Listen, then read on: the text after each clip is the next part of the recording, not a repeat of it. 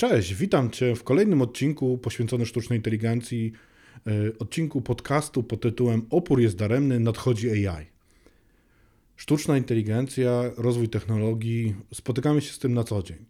Dzisiaj chciałem opowiedzieć o programach komputerowych, programach w ogóle tworzonych po to, żeby wspomóc nam komunikację z komputerem, wspomóc nam komunikację z urządzeniami, czy też usprawnić nasze życie, ale właśnie sposób komunikowania się. Komunikowania, czyli albo w wersji, gdzie mówimy i słuchamy odpowiedzi, albo w wersji, gdzie piszemy, czyli takie interfejsy typu komunikator. Mamy do czynienia z aplikacjami, które ogólnie nazywane są botami. Boty, nazwy mogą być różne. Czasami się mówi boty, czasami mówi się agenci, hosty, możemy mówić lingua boty, możemy robić chatterboty, chatboty, voiceboty. Określeń jest bardzo duża ilość. A tak naprawdę chodzi nam o aplikacje, które realizują określony cel. Celem jest próba rozmowy, czy też komunikowania się z człowiekiem, zrozumienia kontekstu tej rozmowy i ewentualnie odpowiadania w jakiś tam konkretny sposób, żeby móc coś tam zrealizować. Jakie, jak możemy w ogóle do, o botach rozmawiać? Oczywiście jest kilka płaszczyzn, które byśmy mogli porozma- rozmawiać o botach, bo też boty tak naprawdę mogą coś różnego znaczyć. Mogą być boty w rozumieniu gier komputerowych. O tym dzisiaj nie będziemy mówić, ponieważ boty w kontekście gier to jest, będzie oddzielny, oddzielny mój podcast, oddzielny odcinek poświęcony tej tematyce, bo sztuczna inteligencja i e, tak naprawdę gry to jest bardzo ciekawy cały obszar, jeśli chodzi o zastosowanie. Kolejna rzecz, o której nie będę dzisiaj szczegółowo opowiadać, to, to są aplikacje używane na kanałach komunikacyjnych ircowych, czyli mieliśmy coś takiego jak irc, gdzie mogliśmy tak naprawdę rozmawiać ze sobą, czy żyło tam tętniło życiem kiedyś.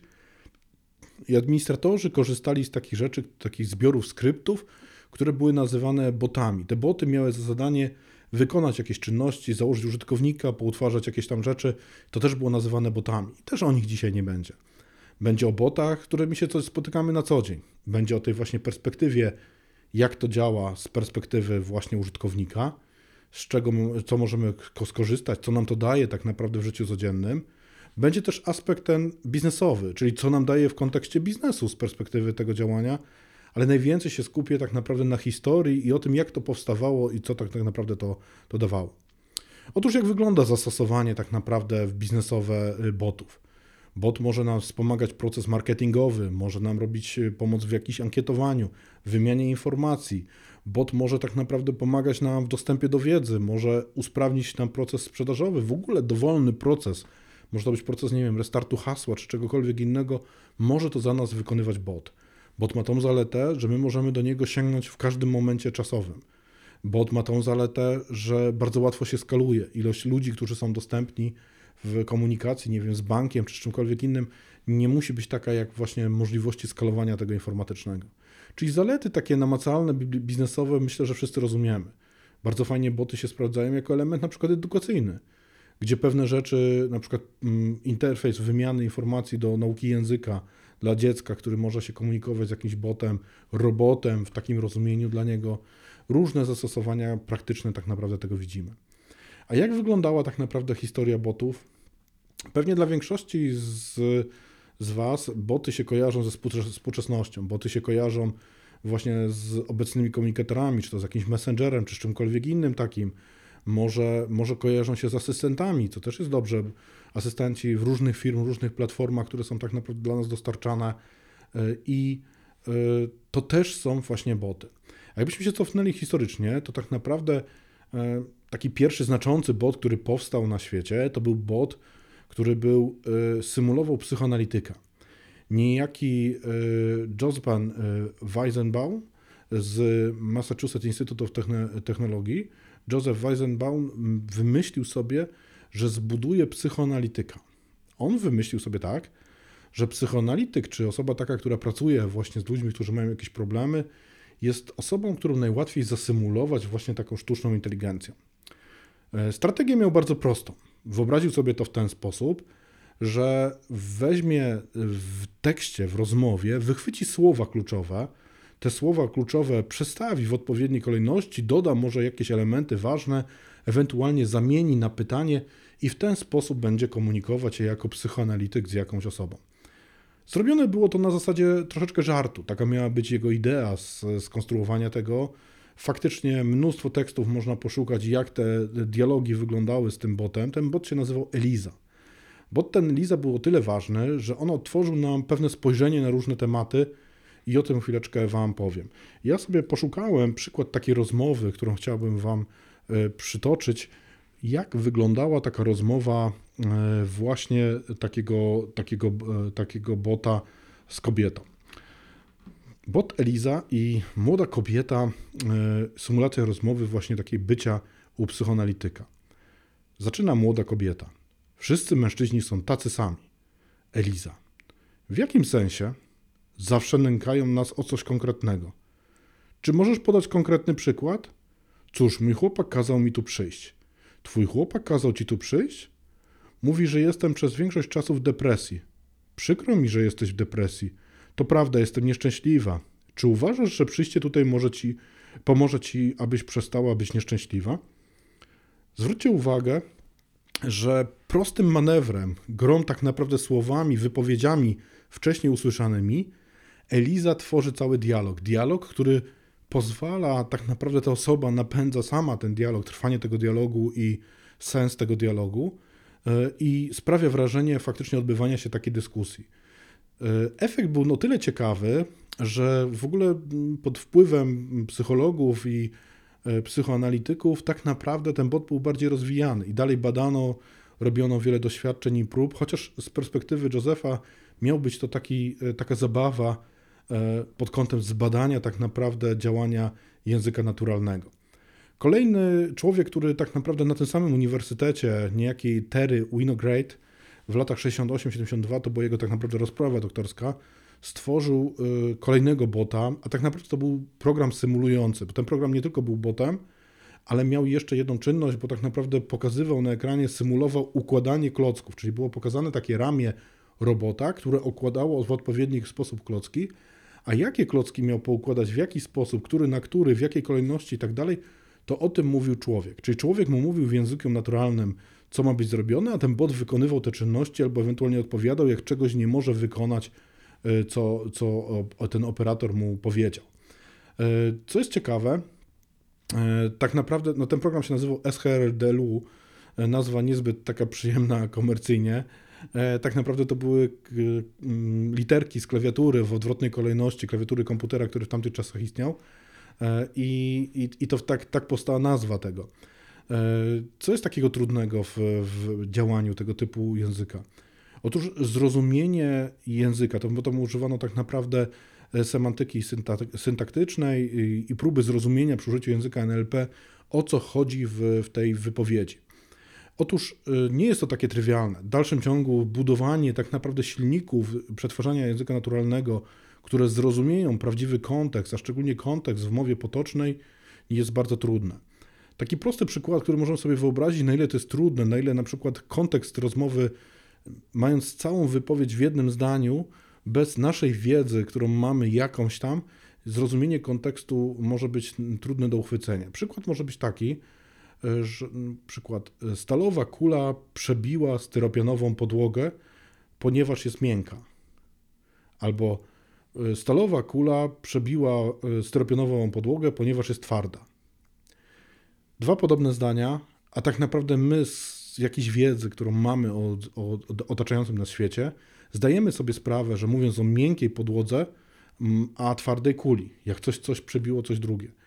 I to są rzeczy takie, które tych zdań oczywiście można bardziej skomplikowane budować. Tutaj taka, taki prosty przykład, które są trudne do zrozumienia dla właśnie maszyny, żeby ta maszyna w trakcie rozmowy potrafiła wychwycić kontekst, o czym my tak naprawdę mówimy, i co to tak naprawdę dotyczy i część naszej wypowiedzi, którego kawałka naszych wcześniejszych słów może dotyczyć.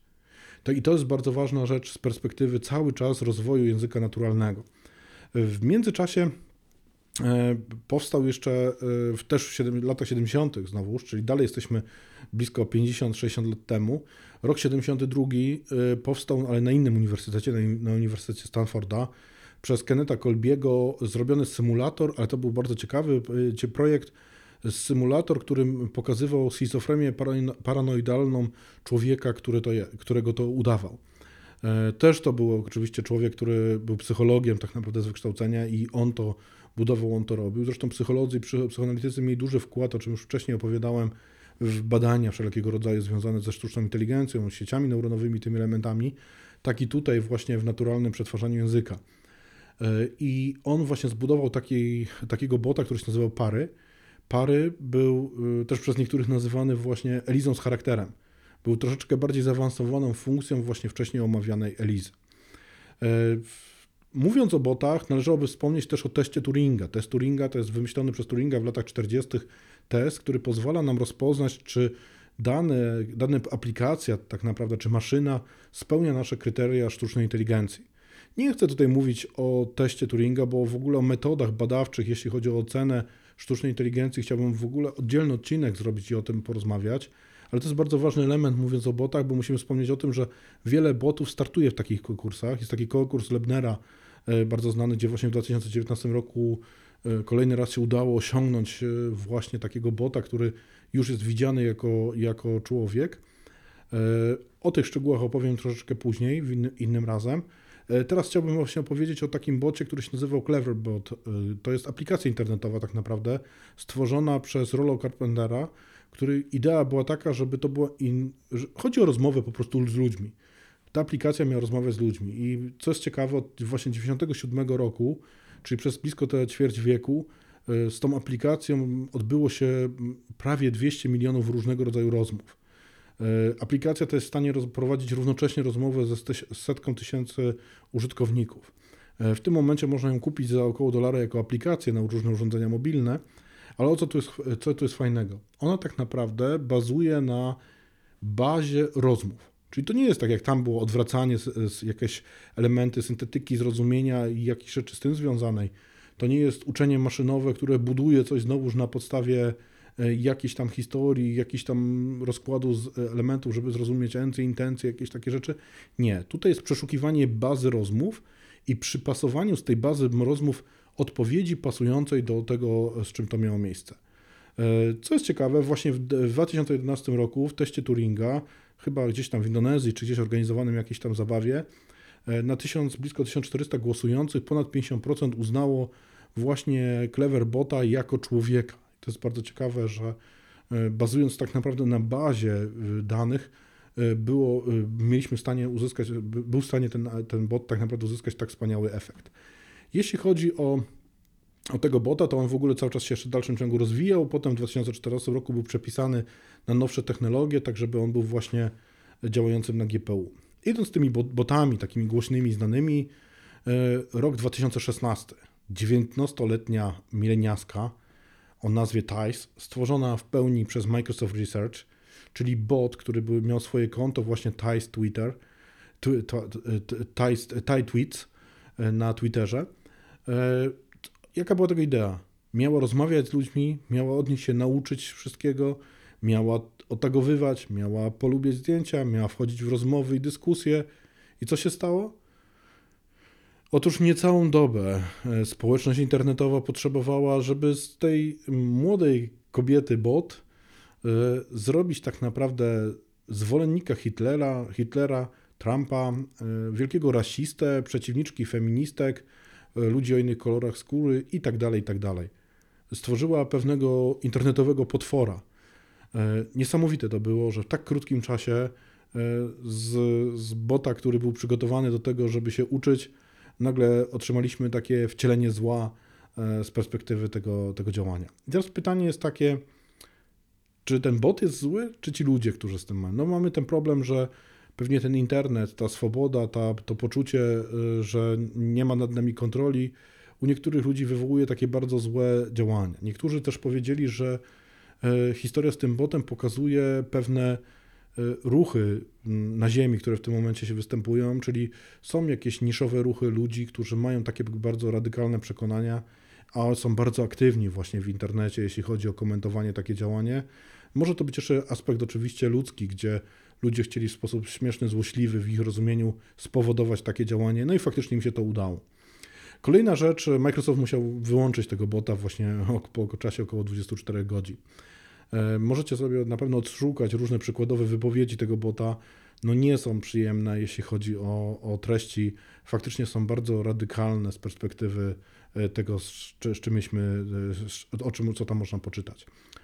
Kolejna ciekawa rzecz, która się działa, którą zauważyli tak naprawdę równolegle wielu badaczy, bo zarówno z Georgia Institute of Technology, jak i z OpenAI, jak i Facebook A I Research Lab zauważyli jedną rzecz, że jeżeli zbudujemy sobie infrastrukturę i protokół komunikacji pomiędzy botami, to te boty po jakimś czasie zaczynają optymalizować sobie język komunikacji i zaczynają rozmawiać w języku innym, wewnętrznym, swoim.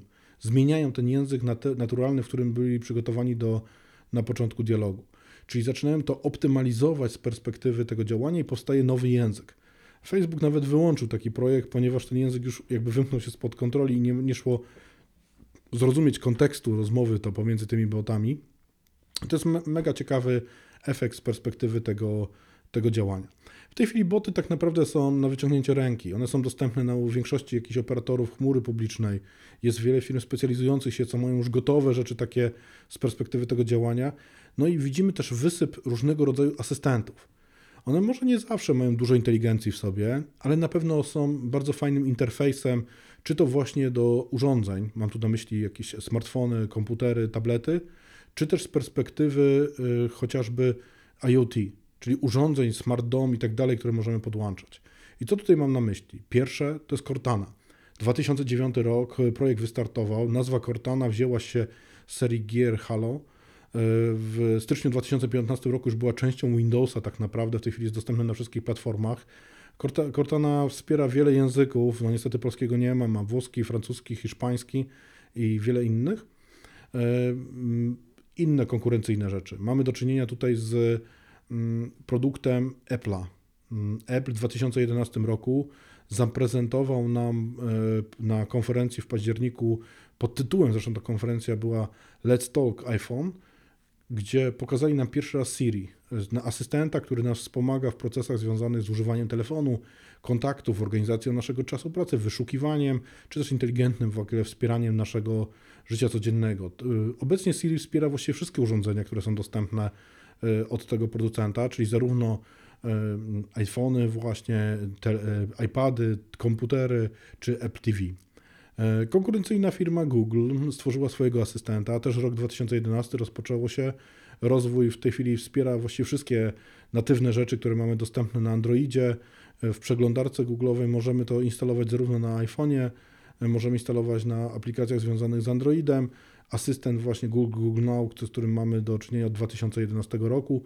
Od szesnastego stycznia dwa tysiące dziewiętnastego roku jest też platformą wspierającą język polski, to jest bardzo ważne w porównaniu do konkurencyjnych rozwiązań. Troszeczkę inaczej wygląda historia Amazona. Amazon wyszedł z założenia, że tak naprawdę chce zrobić asystenta, który będzie wspomagał procesy sprzedażowe. I ruszył projekt, który się nazywał Projekt D, projekt, który służył temu, żeby zbudować właśnie taki interfejs komunikacji. W międzyczasie w dwa tysiące trzynastego roku Amazon kupuje polską firmę Ivona Software.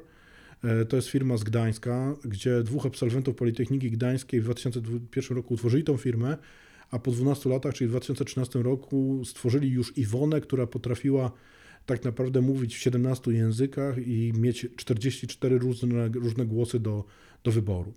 W dwa tysiące czternastego roku powsta- pojawił się Amazon Echo, to była pierwsza generacja, w tej chwili już mamy chyba z cztery generacje.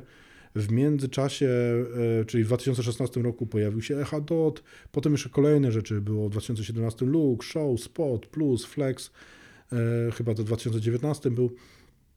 To są wszystko interfejsy, które nie dosyć, że mają takie same zastosowanie jak te asystenty, o których wcześniej mówiłem, to bardzo często pełnią funkcję urządzenia zewnętrznego, urządzenia, które może być częścią naszego smart domu. Możemy dzięki temu, nie wiem, sterować oświetleniem, ogrzewaniem, włączyć ekspres do kawy czy cokolwiek innego, co jest wpięte w tą naszą czysto teoretyczną infrastrukturę domową. I co jest ważne, my możemy też przez ten interfejs na przykład zamówić towar, poprosić coś, wyszukać coś w internecie, zadzwonić do kogoś czy cośkolwiek innego. Czyli taka integracja przy użyciu właśnie IoT, różnych urządzeń, które pozwalają, czyli internetu rzeczy, które pozwalają właśnie być w ten sposób sterowane czy, czy zarządzane no w takim, w takim rozumieniu. Kolejne, kolejne lata tak naprawdę to widzimy, że wybuch jest takich rzeczy. W tym momencie większość konkurencyjnych produktów związanych z telefonami, jak na przykład S-Voice z Samsunga ma też takie swoje rozwiązanie. My możemy komunikować się z telewizorami w tym momencie też w ten sposób. W większości marek samochodów ma już też sterowanie, jakieś tam zakresie sterowanie głosowe, czy nie wiem, można głośniej ciszyć, włączyć radio, wyłączyć, odebrać telefon, zadzwonić do kogoś, też właśnie w sposób takim głos, głosowy w, w takiej perspektywie. Czyli widzicie, że tak naprawdę jest tutaj dużo już tych możliwości. Bardzo ważna rzecz jest taka, żebyśmy pamiętali o tym, że takie boty mają konkretne zastosowanie, żeby to było klarowne z perspektywy, szczególnie tu apeluję do ludzi biznesu i zarazem też takich firm jak ta, którą ja w sumie na co dzień reprezentuję, gdzie bot powinien być widoczny dla użytkownika, że ma do czynienia z botem, żeby nie czuł się oszukiwany, żeby ten bot nie udawał, że jest człowiekiem. Wszystko fajnie, to jest narzędzie, narzędzie, które ma nam tylko pomagać w życiu codziennym. To są narzędzia, które faktycznie mogą pomagać nam w organizacji naszego dnia pracy, mogą nam pomagać szybciej mieć dostęp do jakiejś wiedzy, mogą być dostępne właściwie dwadzieścia cztery godziny na dobę. One się bardzo dobrze skalują, czyli nie, nie tak jak człowiek, który by musiał być w call center, bardzo duża ilość, a wiele problemów, wiele procesów mogą naprawdę usprawnić. Traktujmy to jako efektywne i dobre narzędzia i w ten sposób na nie patrzmy. Nie, nie szukajmy w nich odpowiednika człowieka czy sztucznego człowieka, ale po prostu jako wygodne i sprawne narzędzie, które nie dosyć, że może nam, nam skrócić jakiś czas, który marnujemy na różnego rodzaju procesy, to może nam naprawdę dużo w życiu pomóc. Mam nadzieję, że Was zaciekawiły te boty. Zachęcam do słuchania kolejnych odcinków, tematów bardzo dużo jeszcze mamy, bo z botami wiążą się rzeczy, do których będę jeszcze wracać, czyli coś takiego, co nazywamy technologiczną osobliwością, sam fakt budowania maszyn, które tak naprawdę myślą i czy one mogą myśleć, czy one myślą tak naprawdę, bo słyszeliście tutaj te przykłady analizy tego tekstu, na ile to ma związek tak naprawdę z rzeczywistym myśleniem i, i co? Do usłyszenia, śledźcie mnie na Facebooku, na profilu, komentujcie, wypowiadajcie się, co są, co są was, dla Was tematy ciekawe, śledźcie, obserwujcie na ulubionych Waszych portalach podcastowych. No i co? Dzięki, do następnego razu. Cześć!